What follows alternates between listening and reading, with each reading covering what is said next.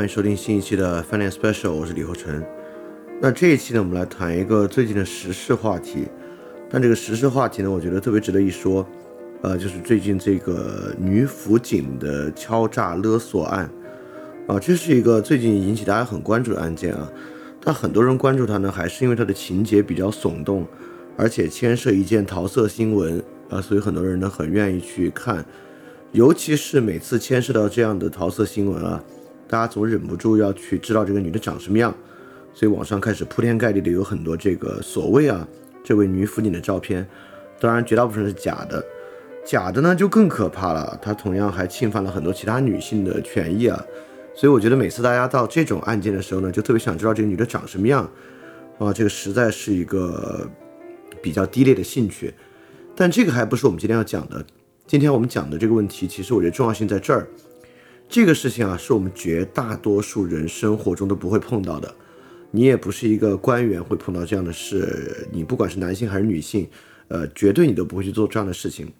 但为什么这样的一个案件，尤其是啊，其实如果我们仔细去想的话，于情于理，这个女辅警做的事情呢，就都绝对不是一件正义的事。其实啊，她去做这些事呢，也都是本着要去，呃，抓到对方的把柄，然后要一笔钱，对吧？很明显。这个案件中，他做的是一件这样的事儿，所以说这个事儿其实里面有什么很多可谈的呢？网上啊，大家更多关注是为什么他获刑，而这八位男性啊似乎可以脱罪。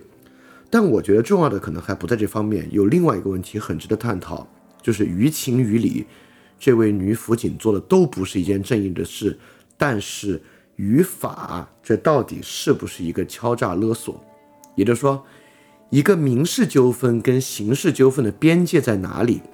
我觉得这个问题呢，值得我们每个人透过这样的案件可以去好好看一看，因为看一看，我们才能知道我们每个人民事求偿或者诉求自己民事经济权利的边界在什么地方。也就是说，什么事情是我们可以把它转化为个人的民事权利？所谓民事权利啊，就是在两个民事主体，就是一个自然人，另外一个自然人。一个法人，另外一个法人，法人自然人之间，你们俩自己说了算的事情，就你们俩觉得行就行。因此，这个民事呢，管的就是如果你们俩起纠纷会怎么样；但刑事呢，就是说这是一个罪行了。罪行呢，也就是说，不管你们俩有什么合意，不管你们俩达成什么共识啊，这公权力都要介入的事情。也就是说，这个案件就要看什么是民事权利，什么是公权力要介入的。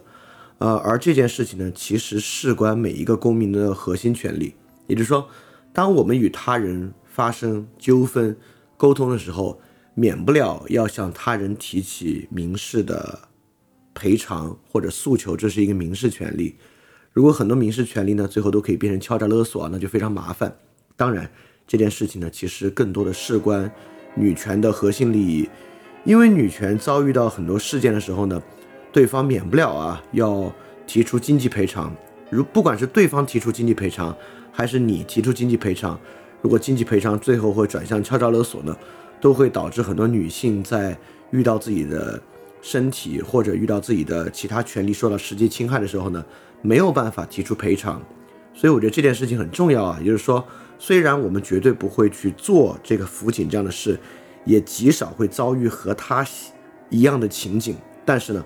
我们会遭遇，当我们的这个民事权利受到侵害的时候，我们到底有没有资格求得赔偿这么一件事儿？所以我觉得这个事情呢，我最开始要花一点时间来讲。今天为什么要讲它？就是因为这件事虽然耸动，但除了耸动的一面之外啊，我们很多人可能会认为和我们的生活关系其实不大，但我却认为这件事和我们的关系非常大。好，今天我们就来看看这个事情，什么是敲诈勒索？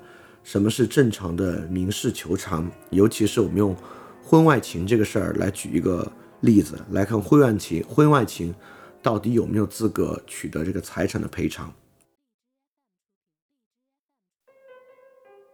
首先，这个事情关注到一个非常核心的情节，这个情节呢，就是付钱让对方保密。这个付钱让对方保密啊，听上去总不是一件体面事。但生活中有没有什么比较体面的情况需要付钱让对方保密呢？实际上是有的。这个与我们很多人的生活呢都息息相关，就是保密协议。不管是你跟公司签订劳务协议，里面可能包含保密条款，还是你在进行商业合作之中呢，其实都包含保密条款。因为啊，公民其实并没有替他人保密的义务。对方啊，如果告诉你一件事儿，只要对方告诉你了，一般来讲，如果在没有签订法法律的保密协议的情况之下，你都有权利告诉其他人，除非呢是对方非常非常个人的隐私。因此，我们是没有权利替他人保密的。所以，在这个情况之下呢，如果其他人需要我们保密，他一般呢就需要一个保密协议。比如说，呃，新品的发布啊，记者首先接触啊，一般会签署保密协议。呃，乙方服务甲方需要签署保密协议。我们在公司工作，很多时候跟公司要签署保密协议。这个保密协议呢，就是最简单的，我们付钱要求对方对方保保密的事情啊。只是呢。在中国这些合同里面，一般来讲啊，这个保密的费用是跟其他的费用合在一起的。也就是说，在你的公司签订这个劳务协议的时候，很多时候你的保密的费用啊，就是在你的工资里面一并支付的。但实际上，很多人其实是有权利让公司额外支付你一部分保密费用的，这个是一个可谈的事情。因此，在这个情况之下，我们会发现啊，付钱让对方保密未必是一件不体面的事。比如说，事关商业竞争啊，我们不希望我们告诉对方的事儿被第三方知道，我们就可以付钱呢，令对方保密。其实，我们只有在很少的情况之下，需要有义务替他人保守隐私。这些隐私啊，在法律上呢，一般都是涉及对方直接权利的。比如说，我们没有，我们不能去侵犯对方的住宅权，我们不能私拆对方的信件，我们不能侵犯对方的身体。就这些隐私权都是最直接、最直接的权利。除此以外，就比较严格一下。比如说，对方如果非公开的言论，我们迫使他公开了。比如说，对方在饭桌上说的话，我们把它公开了。这个老梁和毕福剑都遭过这样的罪啊。这个呢，也有呃侵犯隐私的可能性。除此之外啊，在其他情况之下，实际上我们很多时候会主动付钱要求对方保密。好，这个事情我们先放到一边。除了这种商业保密义务以外，其实，在很多情况之下，很多时候呢，对方也会向我们提出啊，要给我们一笔保密费用。很多情况之下呢，依然是合理的。比如说，不知道大家有没有遭遇过啊？如果你遭遇过一些商业侵权纠纷，这个商业侵权纠纷呢，当对方赔偿给你之后，一般来讲啊，会附带这件事情保密的义务，也就是说。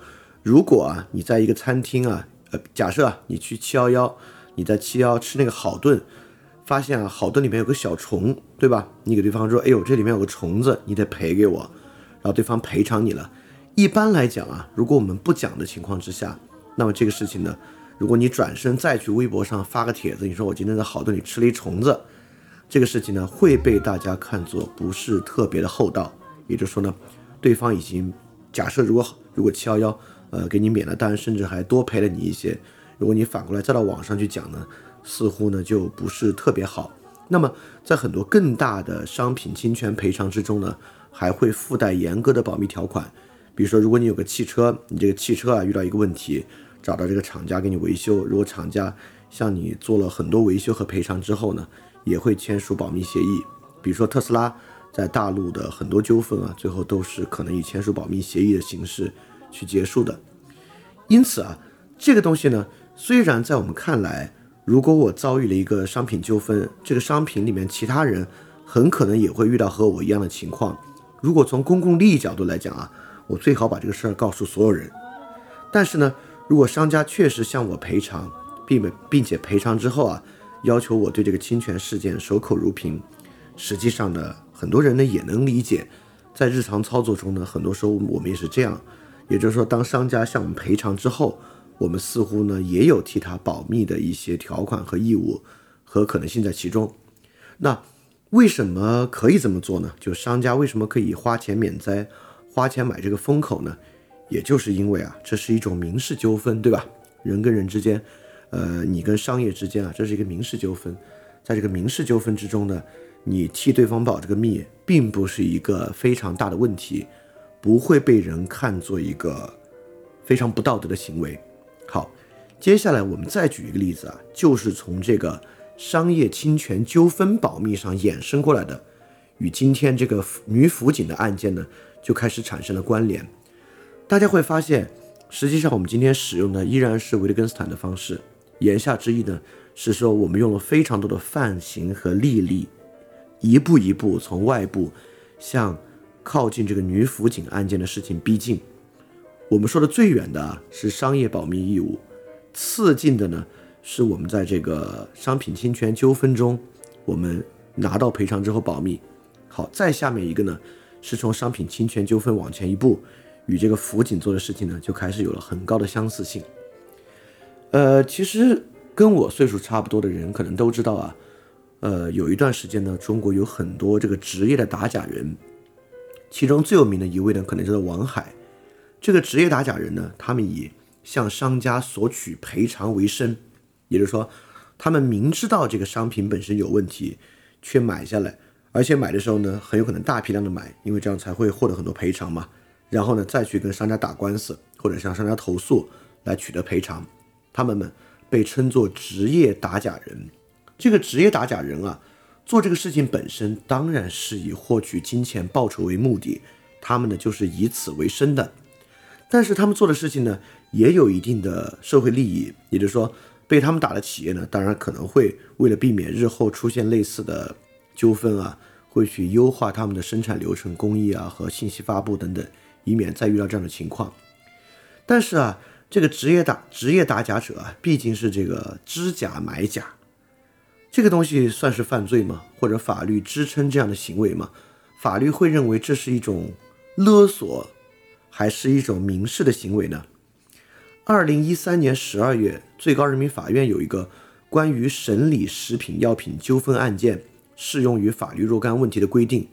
这规定里面呢，就指出，因为食品药品质量问题发生纠纷，购买者向生产者、销售者主张权利。生产者的销售者怎么说呢？生产者、销售者。以购买者明知食品药品存在质量问题而仍然购买为由进行抗辩的，人民法院不予支持。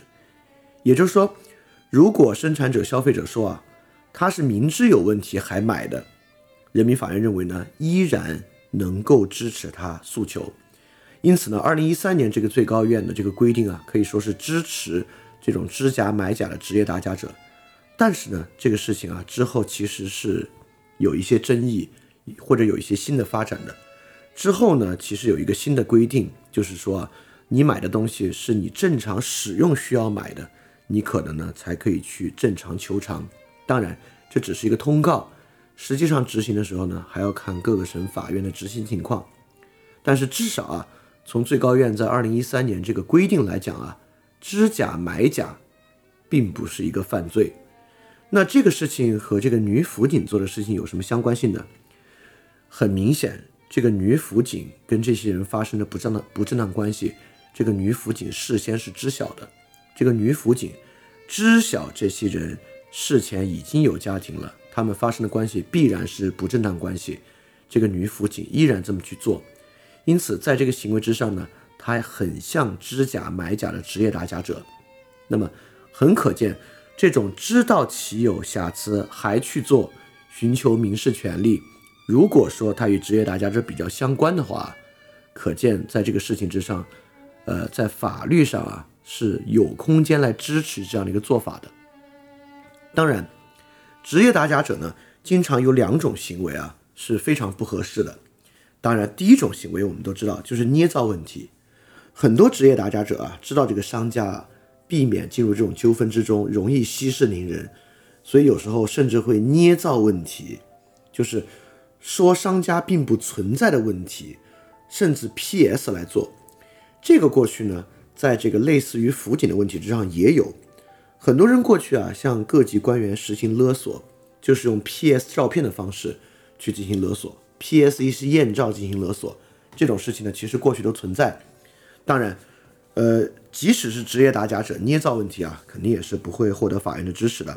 那么在呃社会风化啊或者生活作风问题之上也是如此，但是这次这个女辅警啊，肯定不是捏造问题。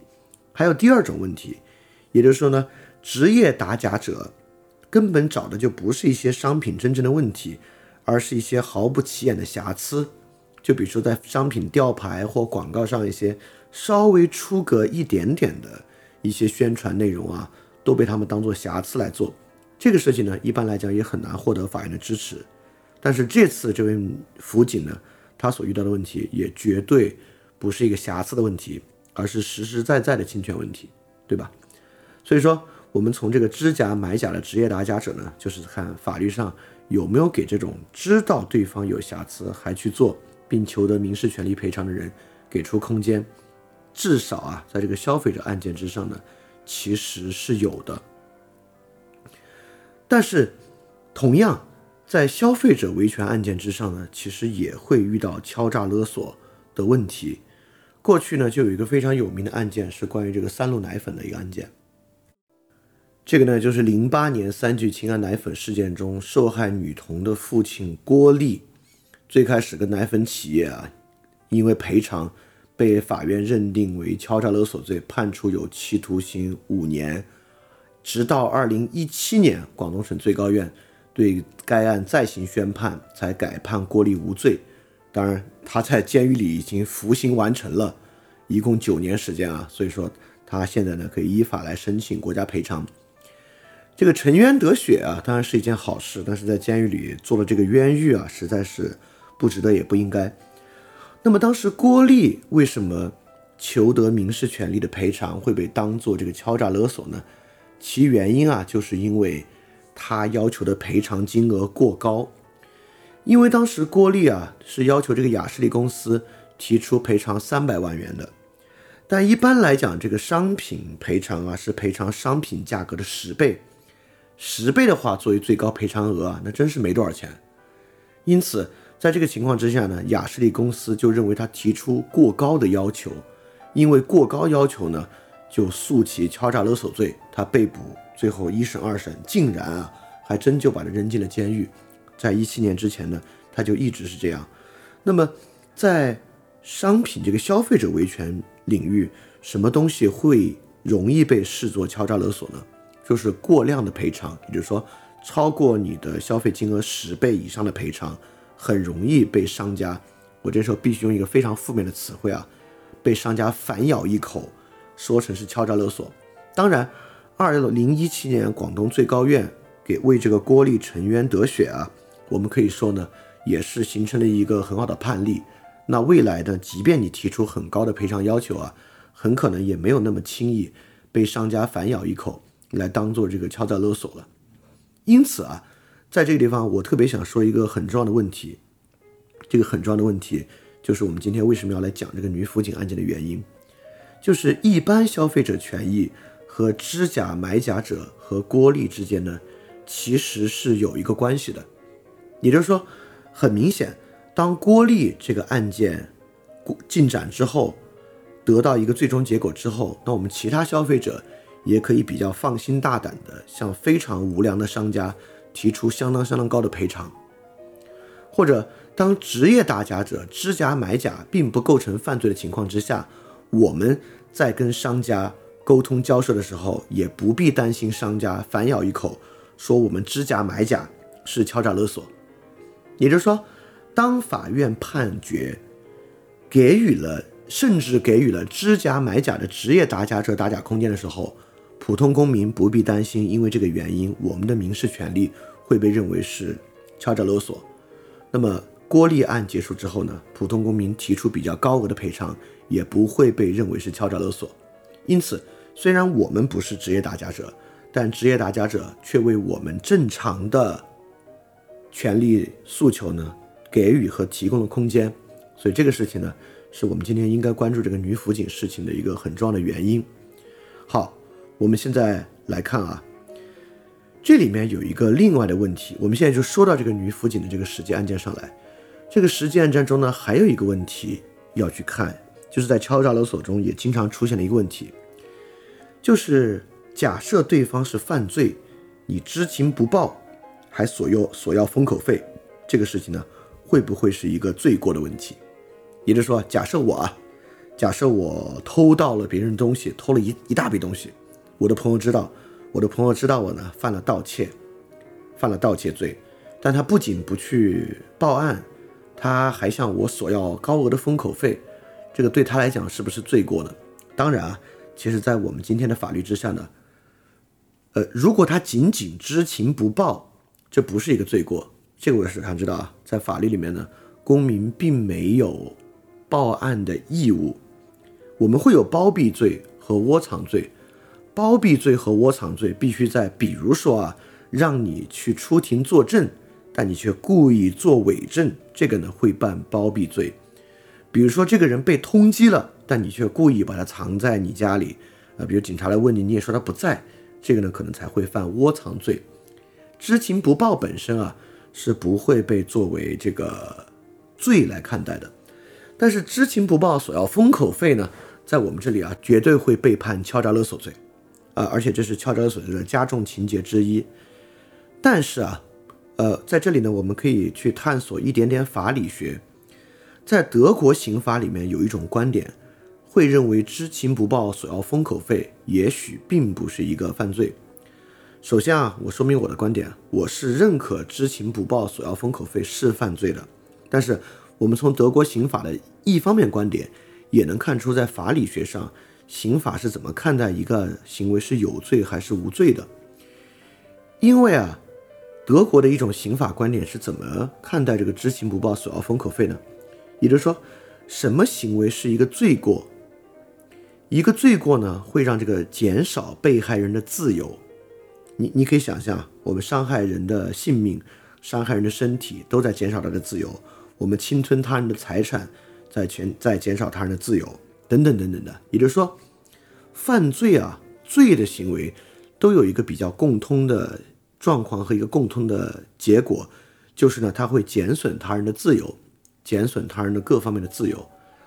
但是，知道他人有罪，提出索要封口费，某种程度上并没有减损他人的自由，相反呢，是给他人一个新的选择，也就是说，你可以选择。呃，让我去报案，我也给了你一个用财物来换取犯罪不被揭发的自由，对吧？实际上，很多时候啊，如果你的一个你你你，如果有人犯罪被别人知道啊，他可能巴不得给别人点钱，让别人守口如瓶的。也就是说，很很大程度上，在他自己来讲，他自己也会愿意这么做的。在这个情况之下呢，知情不报索要封口费，并没有减损他人的自由，因为你可以不，你可以不答应嘛，对吧？只要他没有胁，只要他没有暴力胁迫你，非给这个钱不可，你可以说你你要去告去去告去告呗，我肯定是不会给你这个钱的。因此呢，在这个条件之下，在这个视角之下，这样的行为并不会减损他人的自由。因此啊，在某一种啊，在德国刑法之中，他多半也不会判为罪。但是在这种观点之下呢，他并没有被判为罪过。OK。我首先啊，我是支持啊，知情不报索要封口费是罪过的。这里面有一个关键问题啊，就是什么是人的合理的财产权，对吧？我们有很多情况之下，我们可以诉求财产权利。我们的财产被他人侵犯了，我们可以要求他人赔偿财产；我们的身体被他人侵犯了，我们可以要求他人赔偿财产；我们的精神被他人侵犯了，我们也可以要求赔偿财产；我们向他人提供服务，我们可以要求他人给我们财产。也就是说，财产权啊是民事行为中个人一个非常重要的权利，但很多时候你要跨过了界呢，你对于财产权的诉求就会变成犯罪。比如在这个案子里面，他的财产诉求就变成了敲诈勒索。好，我们就回到这个案子上来。首先，这个案子跟我们刚才举的这个知情不报索要封口费是相当不同的。也就是说，婚外情啊，无论如何还不是一个犯罪。也就是说，这位辅警所接触的并不是对方的犯罪行为，而是对方的不道德的行为，或者对对方的作风啊有很大污点的行为。因此，我们就说回到这个问题：婚外情的封口费是有没有可能是一个合理的财产权？就是这个辅警有没有罪的问题啊？因此。主动进入一段婚外情，并在事后索要封口费，就很像知假买假的职业打假者。也就是说，我们可以说啊，这位女辅警是一个知道婚姻情况而主动介入不正当关系的职业小三，对，职业索赔小三，我们完全可以这样说，这个行为绝对不是一个好的行为，也绝对呢是以这个财产作为目的，肯定如此。现在我们要问的就是。这样的一个财产目的是不是应该被保护？是不是应该被主张？第一啊，这个行为像我们刚才说的，它是否属于知晓他人犯罪的勒索行为呢？不是，它进入的是一段不正当关系，它不是勒索。第二，它是否属于捏造呃对方的行为，或者在一些瑕疵之上的勒索行为呢？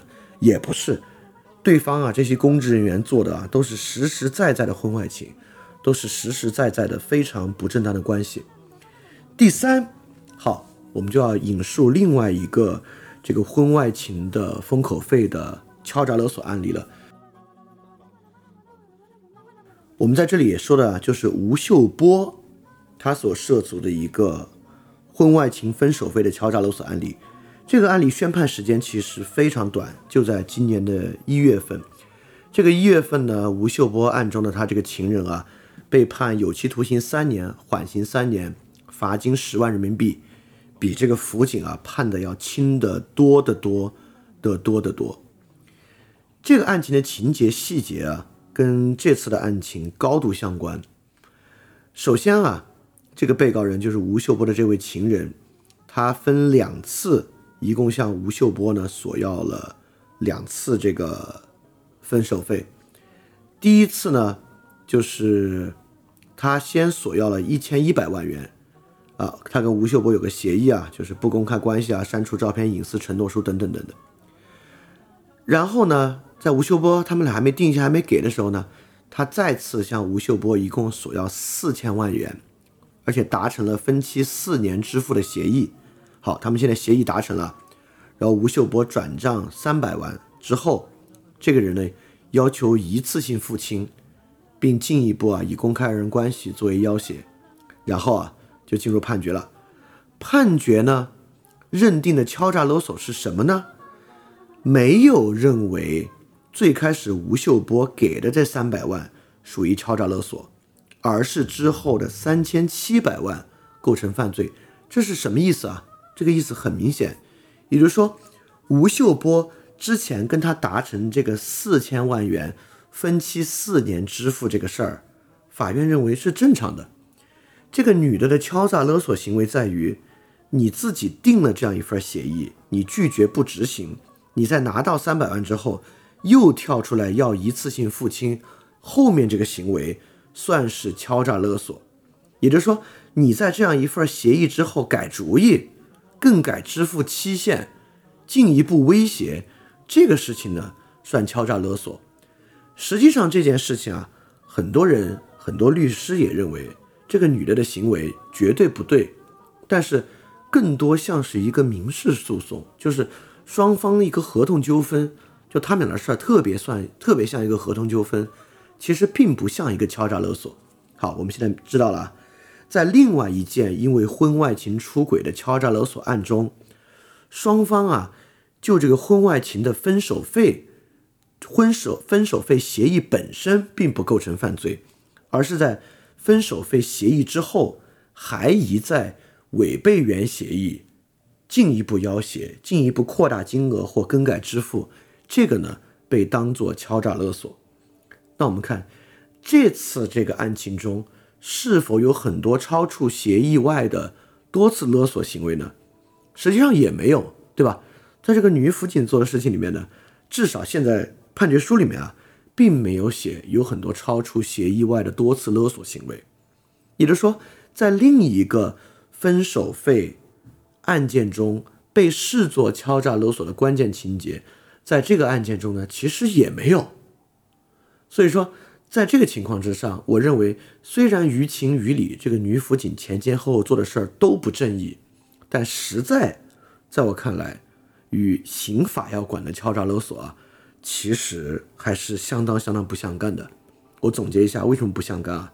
第一，它不属于知晓他人犯罪，但是知情不报的勒索行为；第二，并没有捏造任何事实，也不存在任何瑕疵的勒索。第三，没有任何超出分手费协议外的多次勒索和反复勒索和进一步威胁的行为。所以在这个情况之下，当然，一个男人有家室和一个单身女性相处，绝对某种程度上双方是有民事求偿的空间的。只要这个男的答应了，钱也给了，本质上呢，这就是两个具有民事行为的成年人互相之间就情感欺骗给予的给予的赔偿。当然，这个女辅警绝对是知道对方有家室才去的，她就很像那种，她就很像那种知假买假的职业打假者。因此呢，在我看来，他的行为实在算不上是一个犯罪。这事儿很重要啊，因为在这样的判决中呢，就是在体现出法律到底要保护谁。要惩罚谁的一个问题，也就是最开始我们提到那个问题：个人的这个民事权利的边界到底在哪里？因为如果这样的案件被判处敲诈勒索，那未来呢，在任何男女的情感纠纷之中，只要一方可以证明对方也许知晓已婚情况在先，很可能就会变成敲诈勒索。在这个情况之下呢？这种民事合同的侵权和民事合同的问题，就成为一个刑事问题，它当然对社会会带来很大的影响。那出轨者呢，很多时候就可高枕无忧，只要提出曝光索赔，就算敲诈勒索了。当然，这也不是说啊，处于这个关系里的人就已经没有办法。你当然有办法，你可以不要求任何财产权利，唯一的出路就是去曝光。而且我们当然可以说啊。为什么这个情况中你要钱呢？你就应该曝光啊！也就是说，在一个婚外情关系中，你就应该曝光啊！或者说，当你遇到一个商品纠纷的时候，你就应该曝光啊！这才是提醒其他人。当然，曝光啊，绝对是更磊落的行为，更道德的行为。但法律关系就是如此啊！我们没有权利去限制他人的民事行为，对吧？他人遇到其他人侵犯，选择不曝光。而选择希要希望他人赔偿，这是一个人的自由。我们认为不寻求金钱赔偿而直接曝光更磊落，fine，这是一个教育的问题，但是不是一个侵犯他人民事权利的问题，更不是把它上升为一个刑事行为的问题。因为上升刑事行为呢，这个东西就只会让出轨者高枕无忧。而在当下的性别结构和性别权利之中啊，已婚。有婚姻关系的男性，在外找情妇包养或者婚外情呢，赫然更多。当然，更不用说这里面还涉及到公职人员。所以说这件事，如果二审依然维持这样的判决啊，实际上在我看来是一个非常非常大的问题和退步。那很多时候呢，那可能很多男性只要能够证明这个女性知道在先，你就可以以这个敲诈勒索罪。你也许啊，后面都没法去实际立案，但你是可以这个恫吓他的。而其他女性呢，也会因为这个判决在先的原因，可能担心这样的求偿会给自己带来巨大的麻烦。所以说，我觉得大家还是可以关注关注这件事的二审。当然，这件事现在在网上引发了非常大的争议啊。我相信啊，对于二审呢，是会起到一定的影响的。我觉得这个影响呢，可能会有好的结果。我特别希望这位女辅警呢能够被判处无罪，在判处无罪的情况之下呢，双方啊可能能进入一些民事的赔偿，她跟这些人进入民事赔偿也许是没有问题的。那在这个情况之下呢，我觉得她也为我们未来啊，尤其是为女性争取在这个情感关系和婚姻关系中求得赔偿的，能够给予更多的空间。所以我觉得这个事情是非常非常值得大家进一步关注的。而且这里面还有另外一个事儿啊。呃，这件事儿呢，是新华社有一个论调在先的，就是网上东西呢不能删帖了事。所以说，现在在我看来啊，讨论这件事儿呢，可能相对会比较安全。我不知道，但是我想说啊，这个言论空间呢，也是大家争取出来的。既然新华社说这个事儿，不要一味删帖解决啊，要正面回应的，那我觉得这种事情呢，大家就应该多谈，把这个问题谈透，谈得更多一点。也能够对这个权利的问题啊，能够给予大家更多的呃启发，或者让大家心里更有数吧。OK，所以这期呢，我们就是就最近非常非常受关注这个女辅警这个婚外情敲诈勒索案啊，给大家讲一讲这个这个事情到底是敲诈勒索吗？婚外情的这个民事赔偿本身会涉及敲诈勒索吗？提供了一些我的看法。当然也和节目最开始的一样啊，就所有这种桃色新闻，请大家不必去好奇或关注这个女的长什么样。就如果你想看一个长得非常迷人的女性啊，现在网上非常非常多，就犯不着在这种事件里面对这种事情起很大的好奇。好，那么今天的这期 special 节目就到这里，我们下期节目再见。大家记得敢于去相信。